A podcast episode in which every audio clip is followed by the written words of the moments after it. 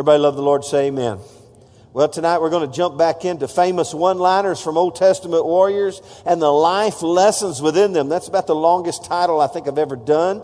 Uh, but I thought I would throw out this. Uh, uh, in fact, uh, uh, Ike and some others said, Now, did you misspell this? One? No, it's a, it's a, Pastor Sam did a play on words. Okay, so uh, I probably wouldn't put that in a book title or anything, but I thought it was cute. So uh, we're looking, in, especially this month, uh, in concert with our Sunday morning series on, uh, uh, awakening the warrior within you. And I hope the warrior's waking up on the inside. And we got a warrior just showed up. He just finished his, his would you call it a book? He doesn't even know I'm talking about him. A book about helicopter piloting. I, how do I get it? How do I read it? It's done. Do I get it like Amazon? Is it a bestseller yet? He's a warrior. There's a warrior right there. I want to read because uh, I want to hear your story. I, uh, but hey, uh, Sunday morning, awakening the warrior within. I hope you. I hope it's awakening within you. You realize, ooh, I can't just be sitting around on the battle uh, front doing nothing. I've got to turn my phone off to where it doesn't ring and make noises. Uh, sorry. But uh, I hope that's the case with you. You realize, man, God's got me here not just to sit, soak, and sour, but to, to be a part of something that, that empowers uh, people through the place of prayer and winning the wars that God has for us to win. How many of you know life just on the very base level is a fight? It's a battle. But we've learned that our warfare is not physical, but it's what? Spiritual. It's a spiritual battle, and you, and you battle spiritual enemies with spiritual weapons. And so, through Sunday morning, Wednesday night, hopefully the warrior gets awakened within you. And by the, by the next, you know, four or six weeks, we're just, we're just really stepping it up at the place of prayer and doing spiritual battle and finding great victory. Uh, and so, before we get to the slide that reveals the answer to this question, I don't jump ahead because I want to just, I'm going to read to you uh, a passage of Scripture. I'm not going to tell you where it's from. I'm going to just ask you if you know where it's from and just kind of just kind of stretch your biblical knowledge a little bit. Here's the verse that I'm calling the famous one-liner. It's really a, it's it's one verse, uh, but as you know, one verse doesn't tell the whole story. Don't go Googling it and, and cheating or whatever you do to get the answer. I saw him whipping out his phone. Okay. Here's, here's the quote. Here's the verse. O our God, will you not judge them?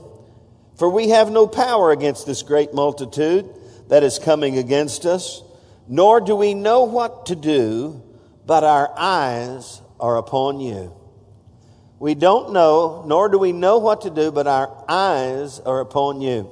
And if nobody knows where that came from, maybe it's not so famous, uh, but it's famous in, in my life, so I'll call it famous. Anyone know uh, the context of that? I got one hand, I got two hands, uh, I got.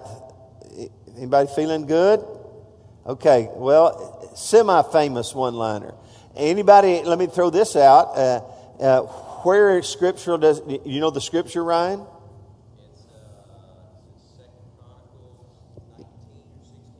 Oh, you're close. It's Second Chronicles 20, but we're going to look at those previous chapters.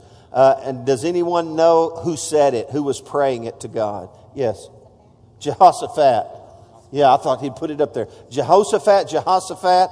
Everybody say Josaphat. You know, he's not. Jehoshaphat. Now, I'm not, as I've confessed, and I need to fix this, I'm not the greatest Old Testament scholar. There's guys in this room right here uh, who are, are much better Old Testament scholars. I have to kind of get it. When I get into the middle of these Old Testament stories, I have to really work it uh, and to kind of understand exactly what's going on. Tonight, I'm going to give you a historical context for this for this quote in Jehoshaphat. So let's. Did we pray? We did pray. Lord, speak to us. Everybody say, Lord, speak to us. Here we go. Turn to Second Chronicles chapter 20. I'm going to show you the verse. I'm going to give you a quick over context, and then we'll go back and we'll break it down. Uh, there is a, a, a, an army, a multitude of people coming against the people of Judah. Jehoshaphat is the king of Judah. It's during the time of the divided kingdom. Uh, and so they have surround, they're coming up against them. Verse 2 it says, And they came and told Jehoshaphat, saying, A great multitude is coming against you, and beyond the sea from Syria, and are in Hazazon Tamar, which is En Gedi. And it says Jehoshaphat feared. I'm going to, I'm going to break this down a little bit, but uh, so he calls a prayer meeting. We're going to talk about that. We're going to come back and look at it. And in this prayer, he says this verse uh, we have no power against this great multitude that is coming against us, nor do we know what to do, but our eyes are upon you. How many of you know that's a pretty good posture? When you don't know what to do, when you are facing great obstacle. Last week we looked at who? Last week we looked at who? David, and his, his big obstacle was what? Goliath. And, and so this is Jehoshaphat's Goliath. And so uh, we're going to look and we're going to learn some things from Jehoshaphat that, uh, that uh, uh, he had going on in his life. Now, the end of, or the semi end of this story is God spoke to them directive about this battle. Supernatural deliverance came. And, and, in fact, he confused the enemy, and the Lord sent ambushments against the enemy. And I, for, I think from what I, they all killed one another. It's just an amazing, miraculous uh, deliverance. How many of you like your enemies just to get all messed up and kill themselves, and that'd be awesome. Well, there's a way to appropriate.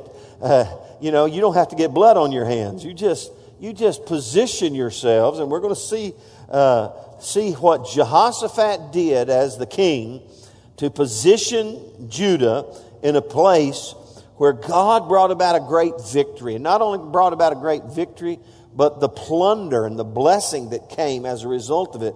They went out after the battle and saw all these, uh, the enemy, you know, the great multitude. Who knows what that means? It, when you see the Bible talking about a multitude, there's a lot of people involved. Uh, you know, uh, a thousand people is not a multitude. Uh, five thousand, it's not a multitude. It's, uh, when they say multitude, that means probably more than you can count. And this multitude lay out in the battlefield dead, and, and Judah went out, and it took them three or four days to pick up uh, all the, the blessing and benefit that was left behind. Uh, and so, uh, uh so God blessed them. And how many of you like those kind of victories in your life? Amen. I think we can learn something from Jehoshaphat and from, the, uh, uh, from his response to this circumstance where he was surrounded, where he didn't know what to do. You know, one of the biggest, you know, a great thing a leader, leaders can do is be honest with God.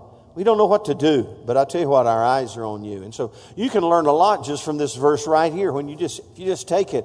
We have no power against this great multitude that has come against, against us, nor do we know what to do, but our eyes are on you. That you could, you know, the context of that, you know, the humility and the realization that, hey, He's where we, our help comes, and, and we come to you in our time of need. So, uh, but we're going to see a whole lot more than that. So let me give you a little bit of the historical context. You can go back a couple of chapters, and we're going to just kind of hit the highlights. Jehoshaphat was the king of Judah, and if I'm not mistaken, according to the, the, what I read here, it's during the period of the divided kingdom, meaning there was Judah and there was Israel. Uh, and so uh, that's the time span. Uh, uh, he was he was the king of Judah.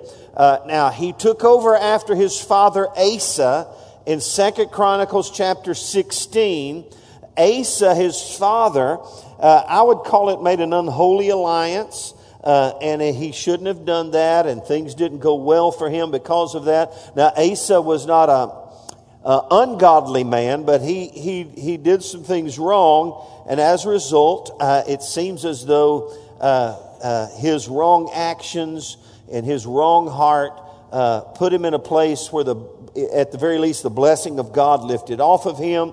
In verse 12, it says, Asa became diseased in his feet, and his malady was severe, yet in his disease he did not seek the Lord, but the physicians.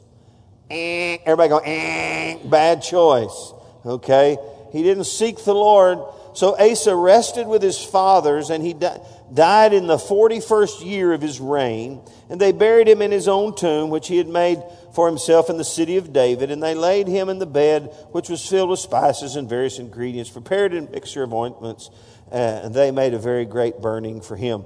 And so, chapter 17, his son, look here, it says, And Jehoshaphat, his son, reigned in his place and strengthened himself against Israel. And he placed troops in all the fortified cities of Judah and set garrisons in the land of Judah and in the cities of Ephraim, uh, which Asa his father had taken.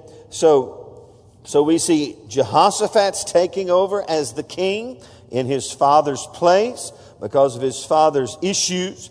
I thought about a, series, a sermon called Asa's Issues. He had a few issues.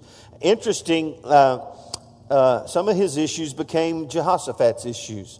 If you're not careful uh, and don't break that curse or break that tendency, it'll get past. How many of you know all of us have our weaknesses?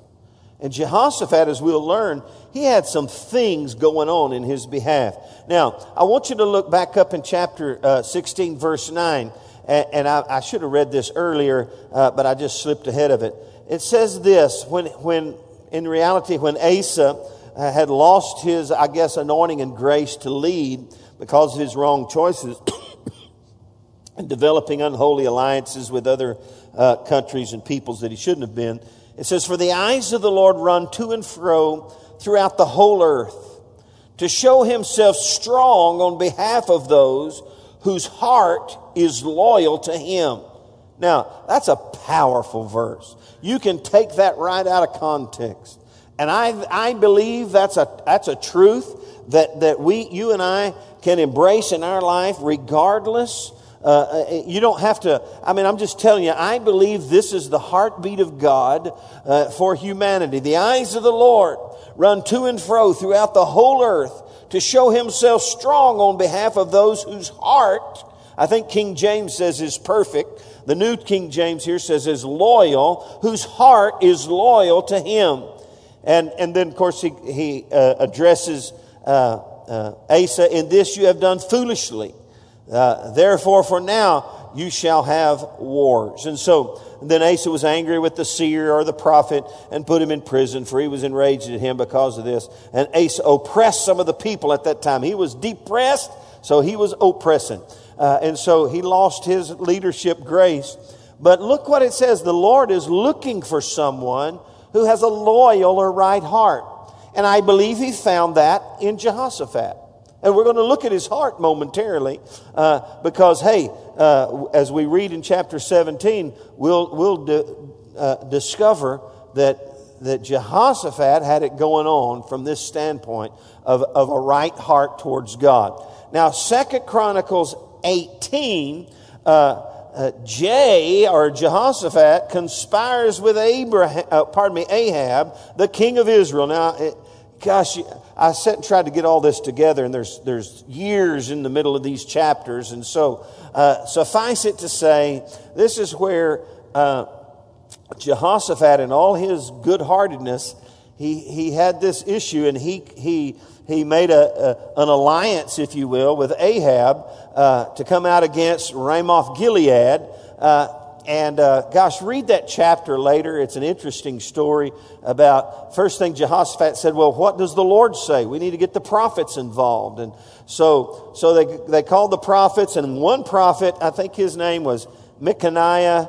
Uh, he never pulled any punches with with uh, uh, Jehoshaphat or, or with Ahab. Uh, and, so, uh, and so as a result, he prophesied a bad thing.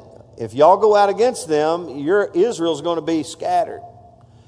And so uh, Ahab didn't like that, so he threw him in prison. And, you know, if the prophet doesn't like what you say, you don't like what the prophet says, throw him in prison. And, and, and in fact, it says a lying spirit came on the prophets.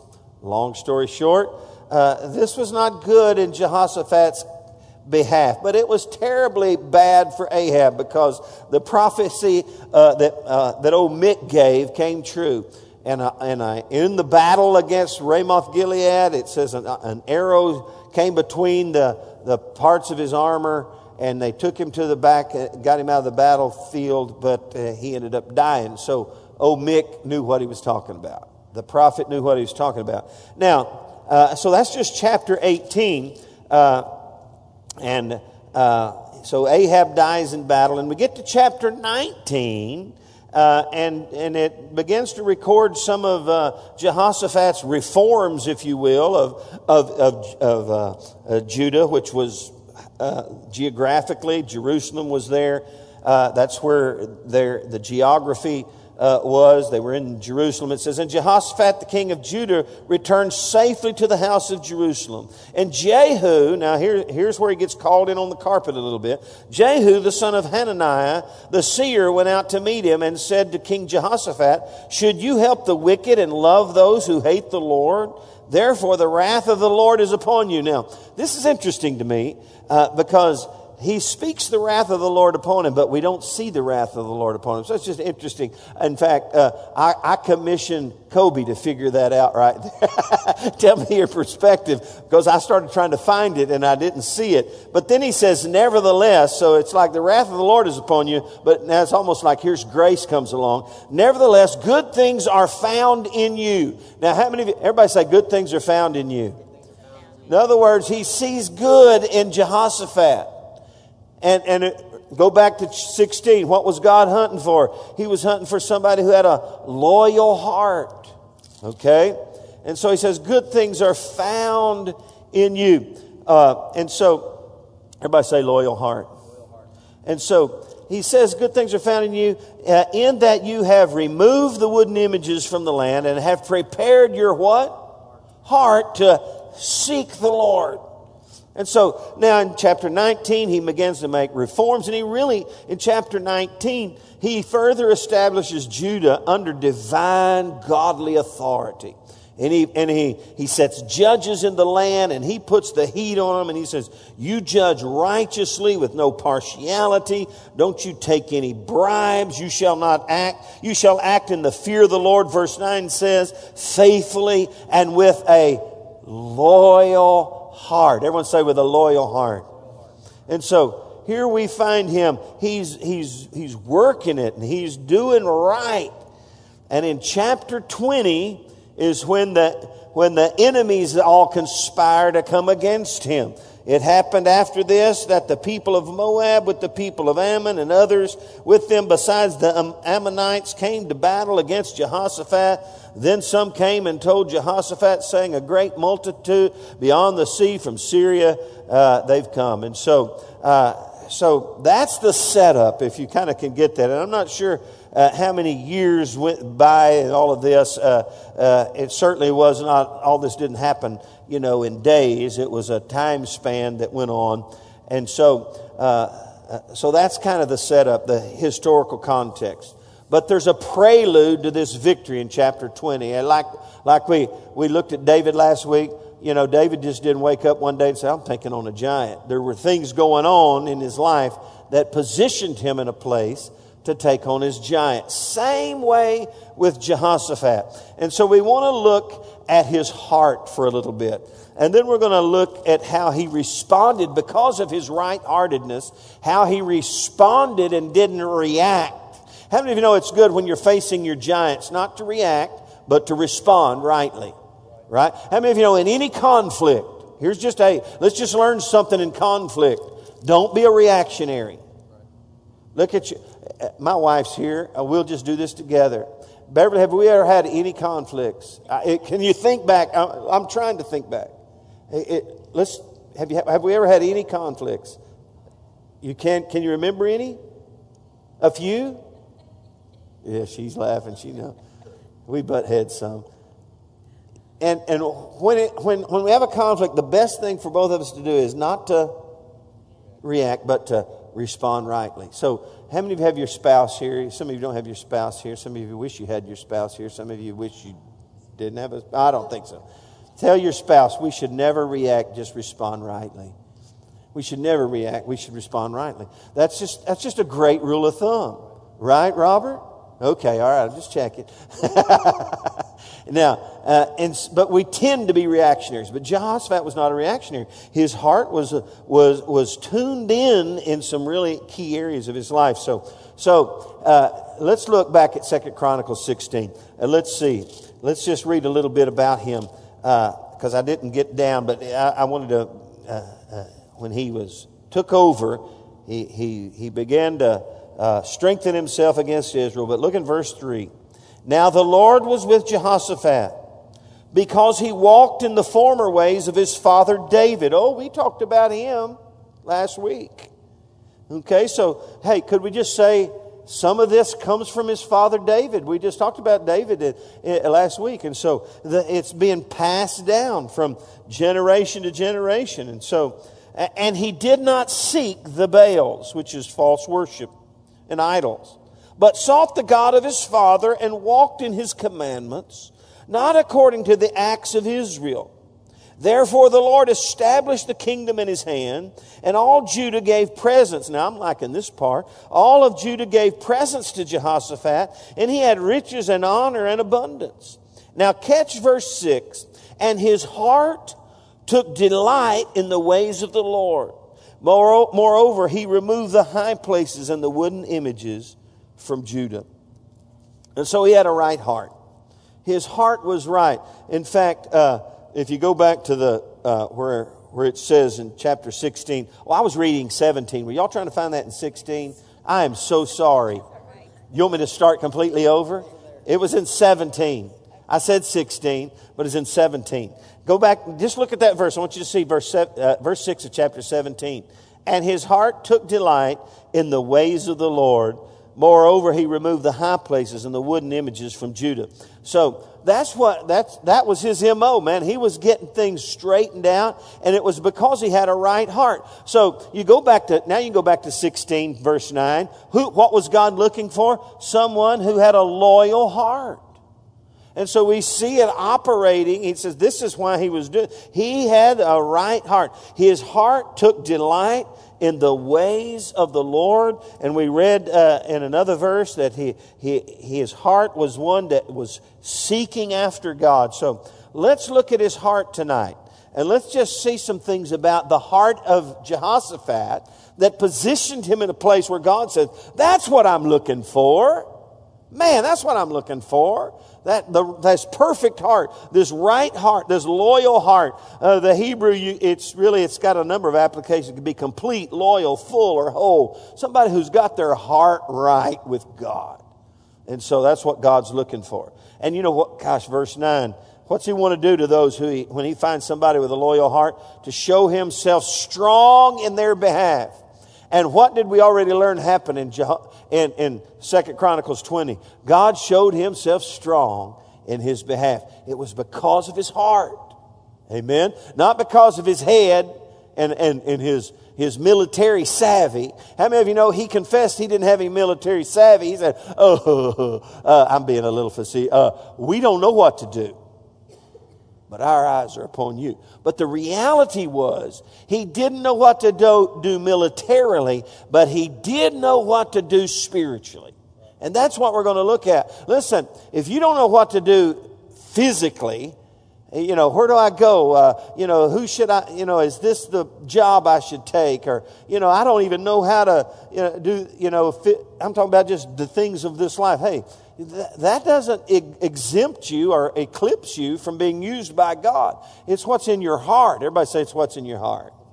Amen. So let's look at his heart. Uh, from Second Chronicles 17, these verses I read to you that you didn't know where I was reading from, uh, we'll have a chance to look at them again. The first thing I see about his heart, it was a single heart.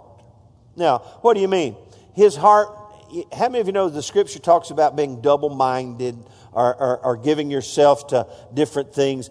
Look what verse 3 says. Now the Lord was with Jehoshaphat because he walked in the ways of his father David and he did not seek the Baals. In other words, his heart was single towards God. He didn't pollute his heart with, with idols and he didn't pollute his heart with the, the things of this life.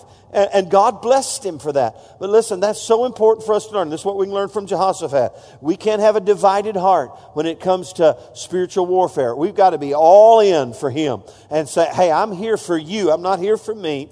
I'm not here for, to serve other gods. You are the only God. I'm serving you and you alone. And go back to the Ten Commandments. I'll have no other gods before me. Amen. He had a singleness of heart. Number two, he had a seeking heart. Look in verse 4.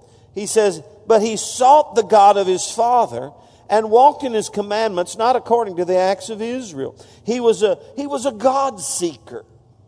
Could I tell you, and as we'll learn in just a little bit, you know, seeking God is one of the greatest spiritual weaponry on planet Earth.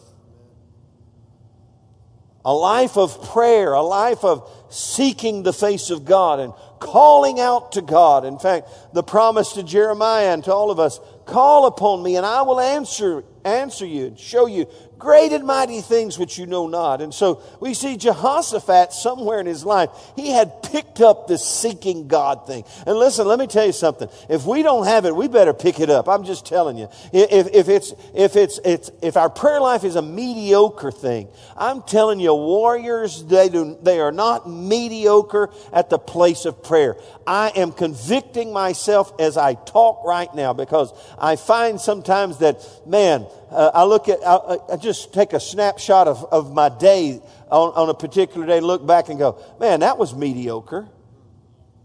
That was, that was mundane. I was doing a little video chat with some pastors from all over the nation the, uh, Tuesday in the middle of watching Taylor and changing poo poo diaper. That was pretty exciting thing. trying to learn great truth from my pastor friends on our little uh, WebEx thing we do.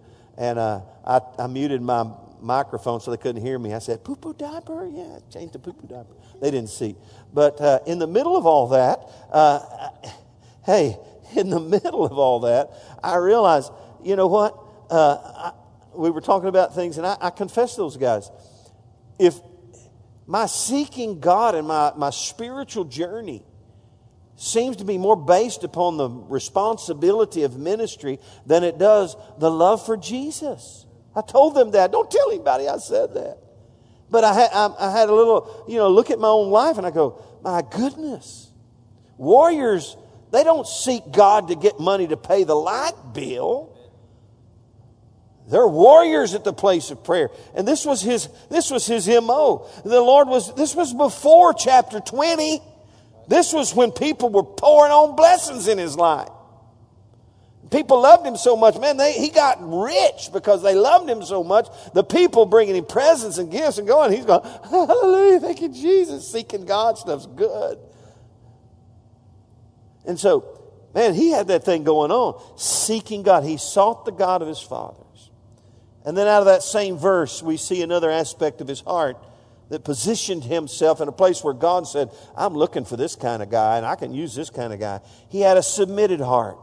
Because it says he sought the God of his father, verse 4, and he walked in his commandments. In other words, he was obedient to the command of God in his life. He was obedient to the authority in his life that God, the God of Abraham, Isaac, and Jacob, the God of his fathers, he walked in the best of his capacity to live a submitted, obedient life to the will of God for his life. Wow. That's awesome to me. And here's another cool one when you look at his heart. Oh, let me just throw this out his submitted heart. If you, if you fast forward over to his prayer, uh, and we're going to look at it in a little more detail in a moment, but chapter 20, when we don't know what to do, but our, our eyes are upon you, uh, they all got together. The Spirit of God spoke, and the Bible says in verse 18, he bowed his head to the ground and worship God in front of all the people. We're talking about a humble, submitted king here, okay, who was not hung up with pride and arrogance. He, and, and, listen, most people, when they get the blessings of God, they get prideful and arrogant. I don't know if that mean, I don't know what that means to me because I, uh, I don't, you know, I've never walked to the level of blessing this guy walked in. I don't know if God doesn't trust me or what, but hey, this guy was, was, was yielded to the governance of God in his life. His, he, he had a single heart. He had a seeking heart. He had a submitted heart. And here's what I'm going to throw you a curve, but I'll explain. Verse six, he had a soaring heart. Let me show you verse 6 where it says, And his heart took delight in the ways of the Lord. Somebody have King James or another translation in front of you. So what does it, what does it say? Yes, verse. Uh, yeah, 17 6. His heart was lifted up in the ways of the Lord. Somebody, any other verse? Any other translation? New American Standard, what does it say?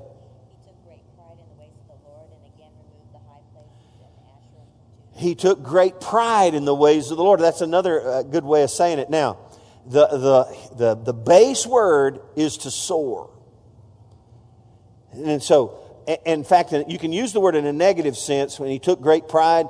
How many of you know you can take good pride in the right things and you're okay, but you take pride in the wrong things? So, so and, and the word lifted up, his heart was lifted up in the ways of the Lord.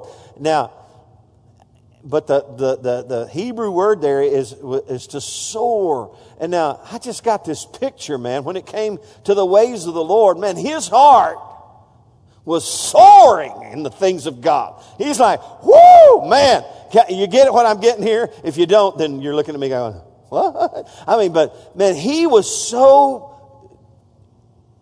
engaged in, in his in his seeking after God.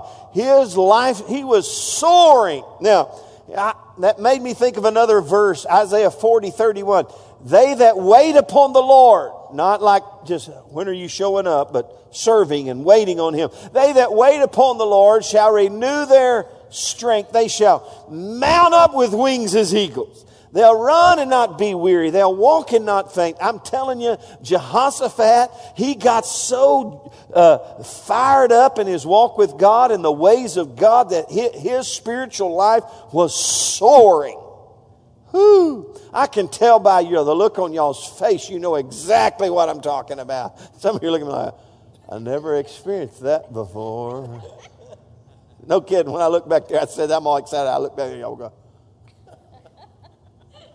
Man, hey, we're talking about this is what it takes to, to, to God show himself strong in our behalf and see these supernatural victories take place in our life.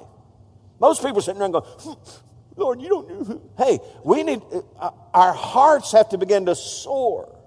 Our hearts have to be submitted. They have to be seeking and single and not, not all convoluted with the things of this world. And finally, his heart, uh, I'm going to, this is a kind of a stretch, but I don't think so. It's a sanctified heart. His heart was set aside. When you put all this together and then you look at verse 6 and say, he removed, you know, he didn't give himself to idols, right? He, he, didn't, he didn't go the way of Baal. Look what it says. He removed the high places and the wooden images from Judah. What was he doing with Israel? Uh, pardon me, with Judah. He was sanctifying Israel. And so here's my, here's my read between the lines. He was doing with Israel what was going on inside of his own life.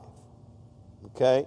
And, and he was returning, I said Israel, Judah, because of the divided kingdom at the time. He was doing with Judah what was going on in his own life. And so he had a sanctified heart. And you can throw that one up there. So there's his heart. And I, I, I, uh, I want you to look at those things and begin to just apply them in your, in your own life. And, and uh, let me just, uh, I don't have my clock in front of me. That was my phone. I don't want to get to the head. 748? Okay. Uh, I got a little time. Uh, how many of you, one or two of those just kind of grabbed you? Man. I, I, a lot, all of them grabbed me, but, but really, if I was, uh, you know, that seeking heart and that soaring heart, just, I just, woo, that's where I want to, that's where I want to be. Uh, and so let's learn from Jehoshaphat's heart, uh, because, hey, uh, he just didn't jump up God do great things in his life. There was a prelude to victory. Everyone say there's a prelude to victory. There's always something going on behind the scenes. And so, what a heart. Now, the quick result, I'll just hit these quickly. The result of his right heartedness uh, and his heart that was loyal or perfect towards God, perfect not in the perf- perfection sense, but right and healthy and whole. The result, let me just throw these out to you from this chapter. He was rightly positioned, verse 5. Therefore, the Lord established the kingdom in his hand. And all of Judah gave presents to Jehoshaphat, and he had riches and honor and abundance. Uh, he was prospered because of his right heart. Let's just ponder that a minute. I think we all, I think we got time to ponder. People think about prosperity as as uh, you know we use passages of scriptures that sound you know given it shall be given unto you good measure pressed down shaken together but how many of you know you got to get to the motive of the giving it's not like the uh, you know, you put something in, get something out, right? And so his right heartedness released prosperity in his life. I think that's something for us to ponder. God wants, I believe God wants to prosper us. And I'm talking about money and houses and lands and resources. I'm not talking about just spiritually. How many of you know uh, what's going on in your life? It, it, crosses over. You, you know, if you get you get you get cranking spiritually, it impacts every other area of your life, right? Financially, socially, uh, every way. And so, hey, let's just stop. Hey, Jehoshaphat prospered, and it wasn't because he was out conniving and carrying on. It was because his heart was right. Okay? Number three, he was productive. Verse 8 and 9. And with them he sent Levites and, and all those guys, I'll skip their names, and went with uh, Elishama and Jehoram the priests. And so they taught in Judah and, the, uh, uh, and had the book of the law of the Lord with them. And when and went throughout all the cities of Judah and taught the people, and the fear of the Lord fell on all the kingdoms of the land that were around Judah, so that they did not make war against Jehoshaphat. So here's Jehoshaphat. He was, he wasn't, uh, this didn't stay in Jerusalem, man. He took his belief, if you will. He took his right heart. He took his understanding of God and the book of the law of the Lord, and they began to propagate it and began to be productive for the kingdom. Listen, God, hey, eh, because ultimately it wasn't about Jehoshaphat, was it? It was about the expansion of the kingdom of God, not the kingdom of Judah, but the kingdom of God. And so his right heartedness, he was, he was rightly positioned in his kingdom. He was prospered and he was productive. And number four, we find in verse 12, he was powerful. It says this So Jehoshaphat, verse 12, chapter 17, became increasingly powerful. And he built fortresses and storage cities in Judah. I love that phrase storage cities in Judah. Man. Uh, and so, uh, and he had much property in the city of Judah uh, and, and the men of war and the mighty men of valor were in Jerusalem. So, hey, he was powerful. He was productive for God. He was expanding the, the word of the Lord throughout the region. And he was prospered and he was positioned, established in the kingdom, the kingdom in his hand. So, uh, so that was the benefit to Jehoshaphat and Judah. But now let's jump in and let's, I'm going to give you one, two, three, four thoughts uh, from chapter 20 how when these enemies came against them, in the middle of all the blessing, in the middle of all the favor, in the middle of all the blessing of God and the reforms and, and, and getting everything right. So, hey, let me just tell you something. When you're hitting on all eight cylinders, there are some people who do not like it. And from a spiritual standpoint, when you're hitting on all eight cylinders, the devil certainly doesn't like it. And he will amass a multitude, if he has to, to undermine the blessing and favor of God in your life. If you're, if you're walking, listen, if you're walking in the right heartedness of Jehoshaphat, and you're walking in the, and, and you're recipient of these benefits of being positioned and pro- prospering and productive and powerful, there are spiritual forces of wickedness conspiring together to undermine what's going on in your life because what's going on in your life is not just about you, it's about a lot of people that you're going to affect by your walk with God.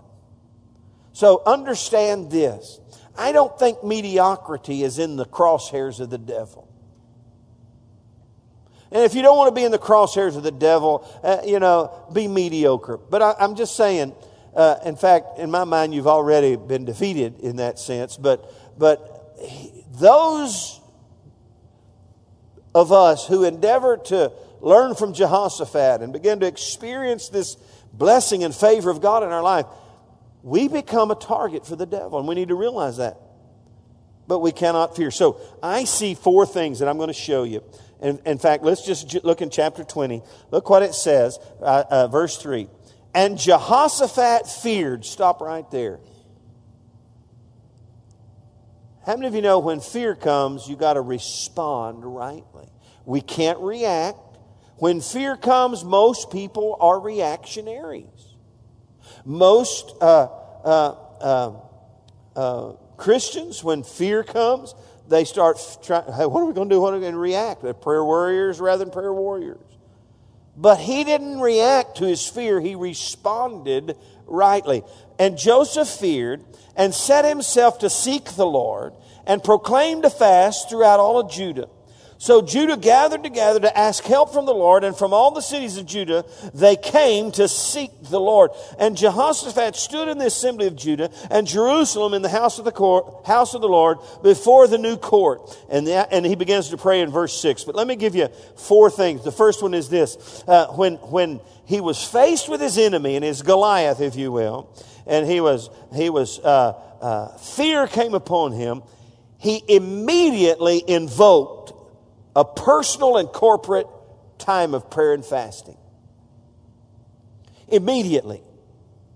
The first thing we do against these physical enemies is not sharpen our swords, but get in the presence of God and began to submit ourselves and yield ourselves to the governance of God. You see, Jehoshaphat knew, just like Paul t- uh, uh, taught us in 1 Corinthians uh, 10, the weapons of our warfare are not carnal, but they're mighty through God to the pulling down of strongholds. You fight physical battles on a spiritual plane.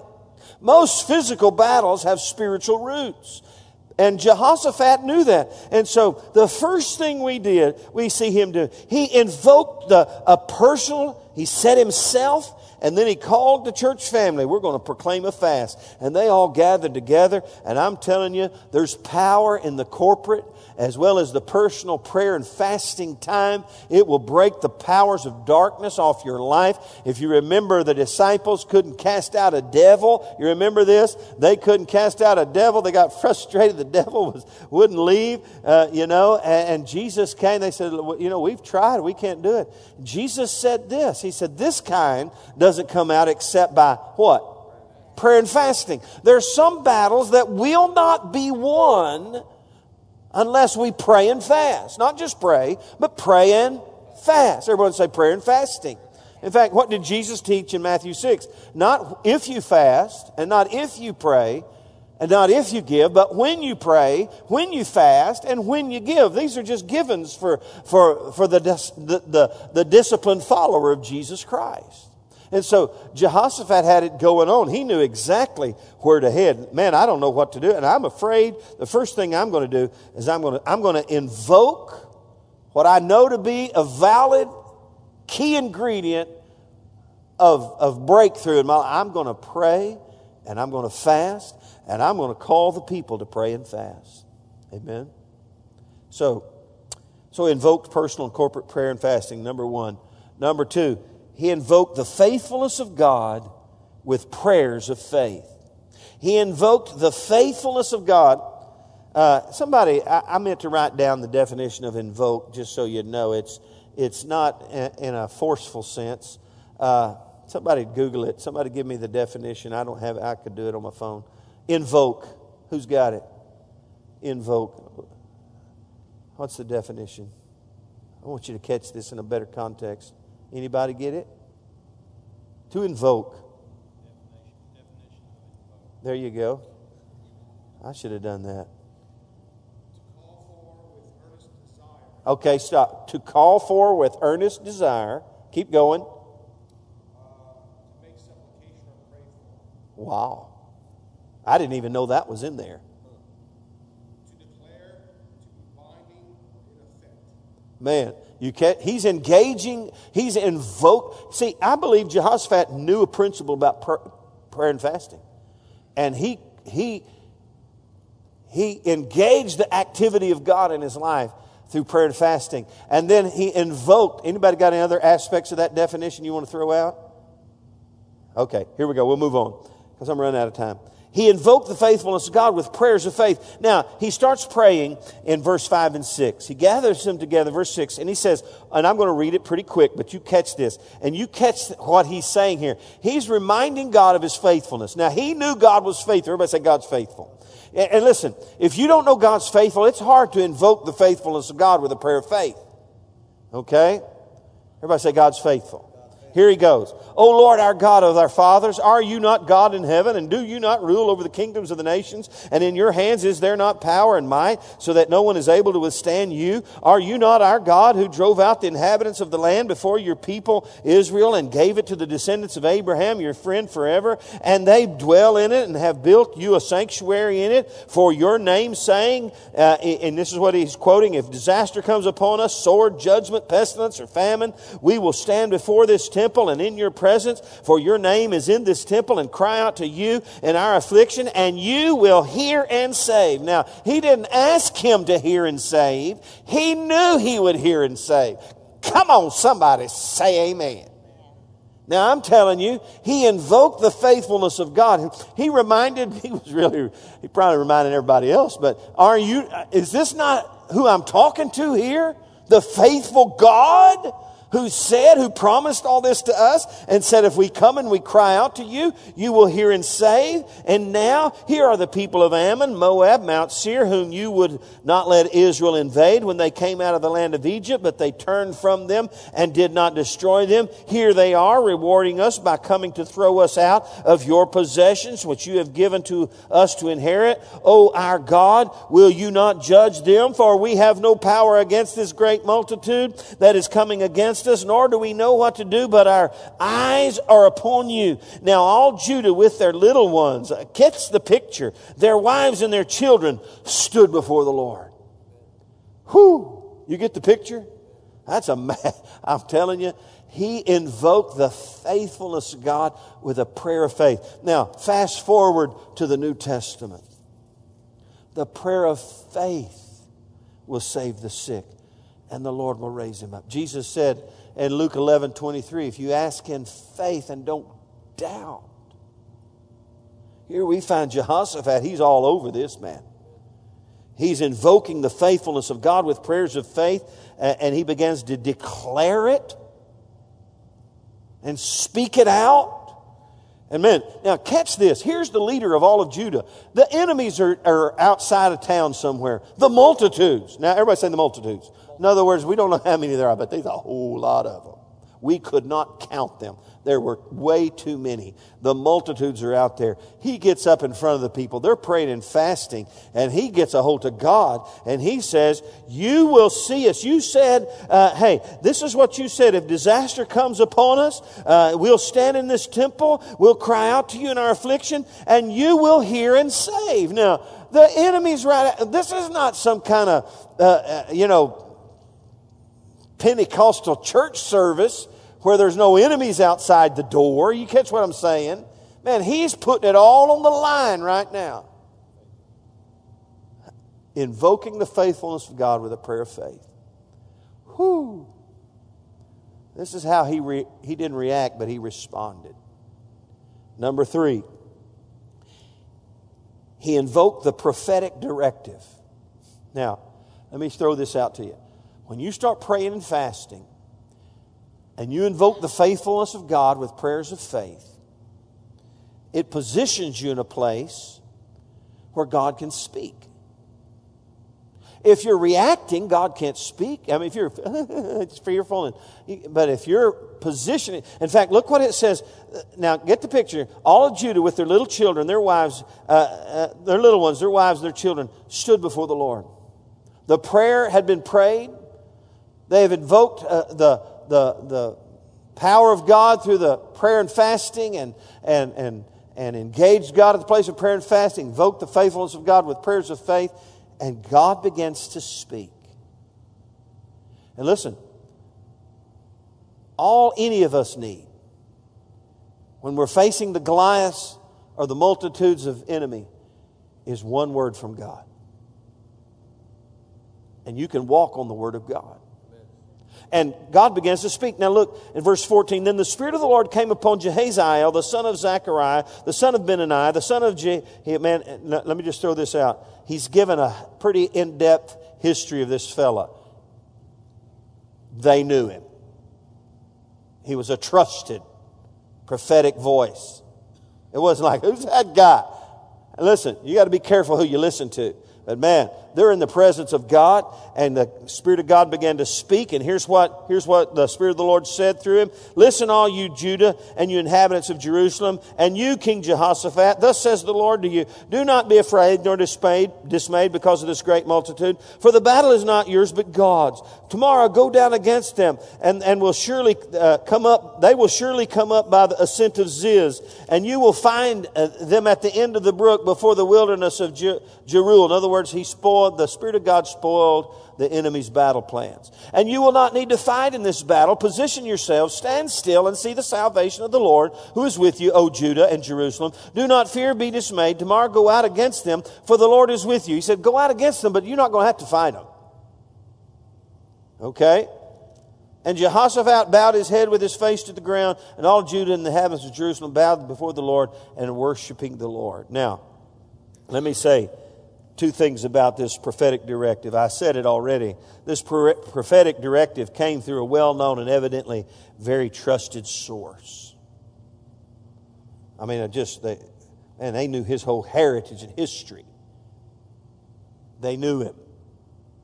Jehoshaphat trusted him, and the Spirit of God spoke through him and gave prophetic directive. Number two, they were positioned to listen. They were just standing there. We don't know what to do. You know, one of the best postures you and I can take when we don't know what to do? Get in the presence of God and don't move till He talks. Invo- pray and fast and invoke His faithfulness with prayers of faith and begin to tune yourself to hear what He has to say. And He gave them directive to know exactly what to do. Now, the last thing that I see Jehoshaphat in his response, he invoked the presence and power of God through worship. Worship, prayer is a powerful weapon of warfare. Worship is a powerful weapon of warfare. Someone said once years ago, worship and praise is the language of faith. It just, it's just what happens when you're a man of faith. Uh, the, the prayer, the, the praise and the worship of God. Now, interesting thing about uh, their response. Uh, oh, and let me just say, the word of the Lord did not say, go worship. Go out there and stand and y'all have a worship service. This was Jehoshaphat's natural response. In fact, I'm going to show you this and we'll be done. There was pre, mid, and post worship. In other words, when do most people worship? After the miracle. Woo, look what the Lord has done. Wah, wah, wah. Look what the Lord has. He healed my body. He touched my mind. He made me just in time. I'm to praise his name. You know. Oh, we praise him when he comes through. But most people don't do that because they didn't praise him before he came through or while in the middle of the of what was going on. And, and let me just throw this to you and we'll be done. So, hey, the prophet spoke don't fear. Tomorrow go out. Before tomorrow came, what did Jehoshaphat do? They bowed and they worshiped God. Then the Levites and the children of the Kohathites and the children of the, of the Korahites stood up to praise the Lord God of Israel with voices loud and high. Everybody say loud and high. Now, let me just say, there, there, that wasn't mamby-pamby worship. That wasn't, thank you, Jesus. I'm just telling you, they got, they got their praise and worship on. They were in battle. They were, they were positioned. Hey, listen, uh, we're, we're gonna, we're gonna get the victory here. They got out, I'm telling you, through the leadership of Jehoshaphat. Once he bowed down and started worshiping God, the Levites, who were the primary worshipers, they got their praise on with their voices loud and high. They started stirring it up in the Holy Ghost with their worship of God. That was before battle time.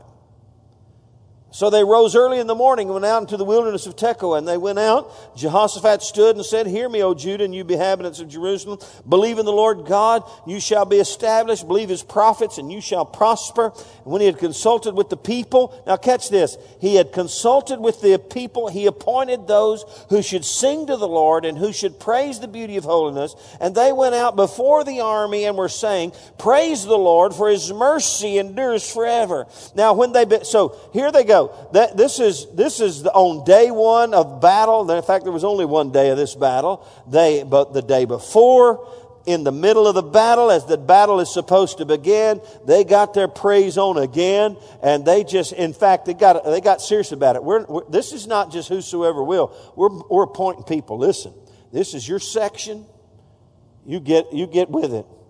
You're, this is your, you lead these people. Let's get this going. I mean, there was strategy. And they said, Praise the Lord for his mercy endures forever. Verse 22. Now, when they began to sing and to praise, catch this. The Lord sent ambushments against the people of Ammon, Moab, Mount Seir, who had come out against Judah, and they were defeated. Now, how did that happen? For the people of Ammon and Moab stood up against the inhabitants of Mount Seir to utterly kill and destroy them. And when they had made an end of the inhabitants of Seir, they help to destroy one another.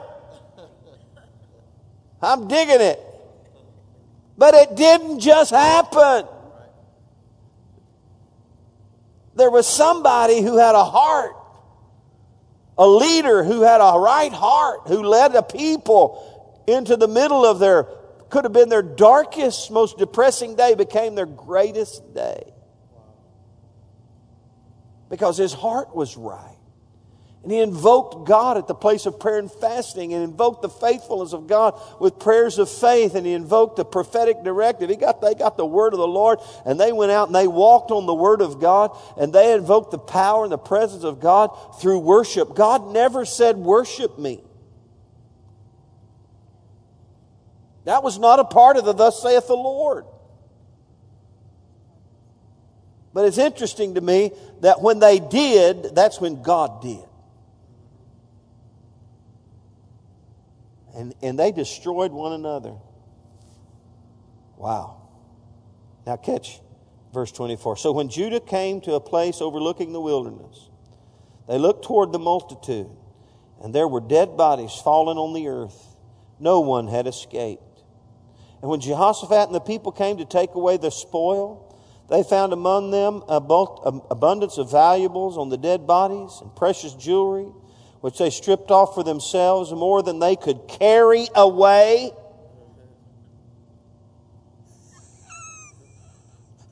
I try to put this in my head. I try to get this where I can actually see this. Can you see it? They, bring, bring the wheelbarrow. Bring the carts. The blessings of the Lord are laying out here. Hey, there wasn't anything to fight over. They couldn't carry it all away. Now, let's read on. I just love this. And when Jehoshaphat and the people came to take away the spoil, they found among them abundance of valuables of the dead bodies, precious jewelry, when they stripped off of themselves more than they could carry away. And they were three days gathering the spoil because there was so much. And on the fourth day, they assembled in the valley of Berachah, for there they blessed the Lord. Therefore, the name of that place was called the Valley of Berachah, which means the Valley of Blessing, until this day. Pre, post, pre, mid, and post praise and worship. Then they returned every man of Judah and Jerusalem with Jehoshaphat in front of them to go back to Jerusalem with joy. I can imagine. They look like Mr. T times 10, man, I'm telling you. They came to Jerusalem with stringed instruments, with harps. Now they're, they're still worshiping.